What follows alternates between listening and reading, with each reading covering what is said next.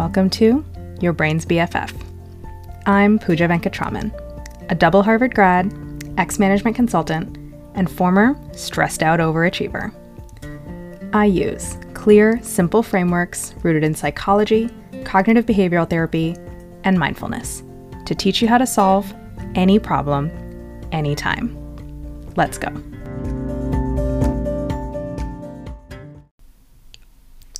Why you need to create your life. One of my favorite books is How Will You Measure Your Life by Clay Christensen. In the prologue to the book, Clay described coming back to Harvard Business School every five years for his class reunions. In the five year reunion, all is well. He writes, looking around, everyone seemed so polished and prosperous. We couldn't help but feel that we really were part of something special. In the 10 year reunion, cracks begin to emerge. He writes Among my classmates were executives at renowned consulting and finance firms. Others were on their way to top spots in Fortune 500 companies. Despite such professional accomplishments, however, many of them were clearly unhappy. Behind the facade of professional success, there were many who did not enjoy what they were doing for a living. There were also numerous stories of divorces or unhappy marriages. I remember one classmate who hadn't talked to his children in years, who was now living on the opposite coast from them. Another was on her third marriage since we'd graduated. By the 25th and 30 year reunions, things get even worse. Clay writes Personal dissatisfaction, family failures, professional struggles, even criminal behavior. These problems weren't limited to my classmates at HBS. I saw the same thing happen to my classmates in the years after we completed our studies as Rhodes Scholars at Oxford University. I know for sure that none of these people graduated with a deliberate strategy to get divorced or lose touch with their children, much less to end up in jail. Yet, this is the exact strategy that too many ended up implementing. The trend that Clay noted is not unique to Harvard Business School or Oxford University graduates. This is simply what is likely to happen when a gap emerges between strategy and execution. We manage strategy and execution ruthlessly in business. There are quarterly targets, KPIs, RACI charts, status updates, and endless money spent on consultants. It's simply obvious.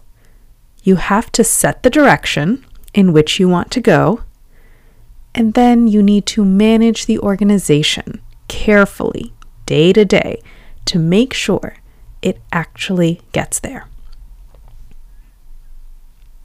Your actual life, the thing that you are never getting back, the one that is entirely yours to design, the arena in which you are truly irreplaceable, is exactly the same. Even more so than in your job, you need to have an idea of what you want your life to look like. And you need to work towards it systematically every day, solving every problem that comes up along the way. there are three forces that will try to prevent you from doing this.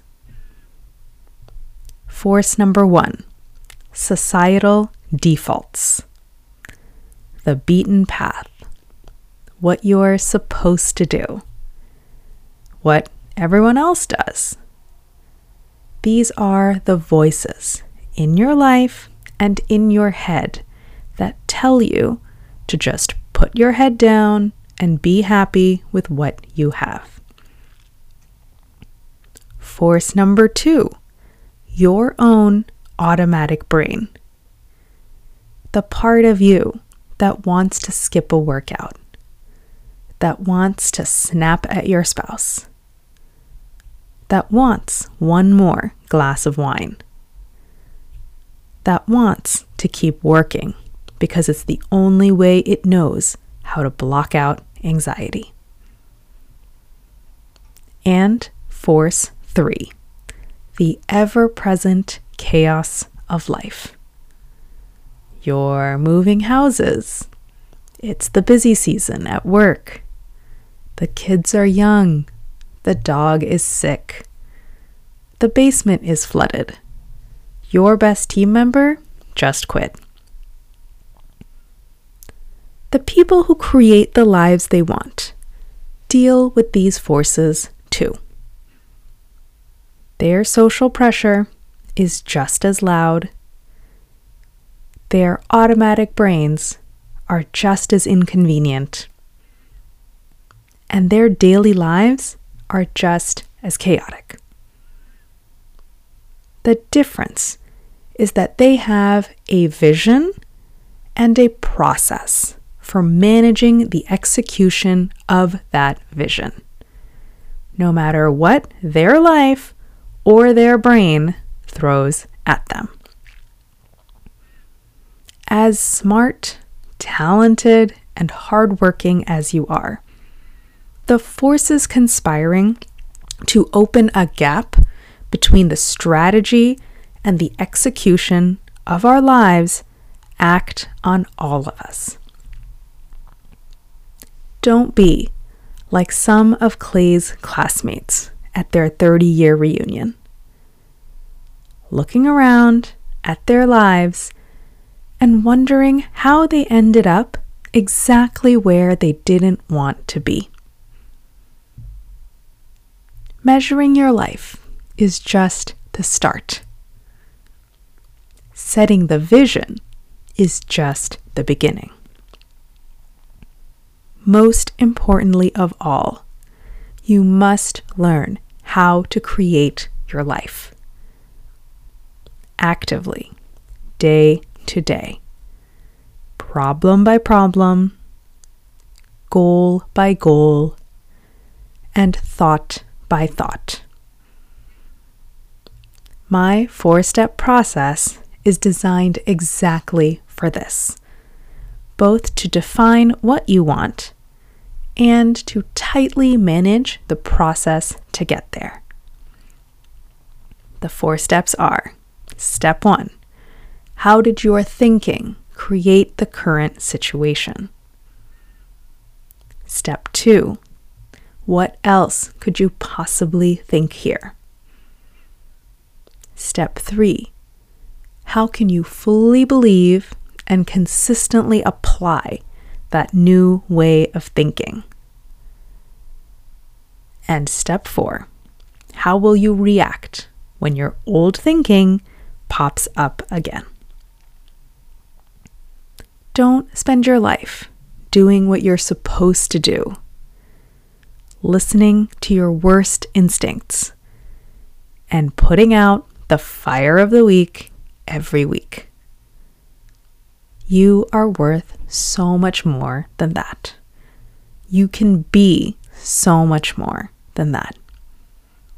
Come talk to me and let's get started. Go to the episode description, click the link, and book a coaching consult.